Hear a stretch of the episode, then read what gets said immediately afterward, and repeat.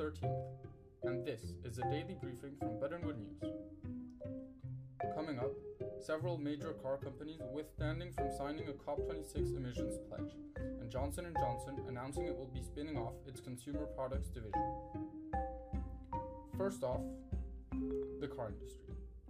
After discussions during COP26 talks, only six car companies have agreed not to sell any polluting cars anywhere in the world by 2040 Ford, General Motors, Daimler, BYD, Volvo Cars, and Jaguar Land Rover.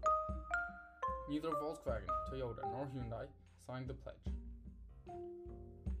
Marks & Spencer British retailer Marks & Spencer finally seems to be back on track for recovery after two decades of restructuring, high costs, and several CEO changes. The company's share price has doubled in the past year.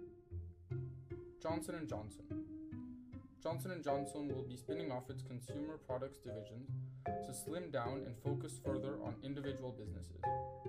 Conglomerates General Electric and Toshiba had announced similar plans recently. AstraZeneca. After operating on a not for profit model throughout the pandemic, the Anglo Swedish drug maker has signed its first deal for a for profit sale of its COVID 19 vaccine. And finally, American Electric Power.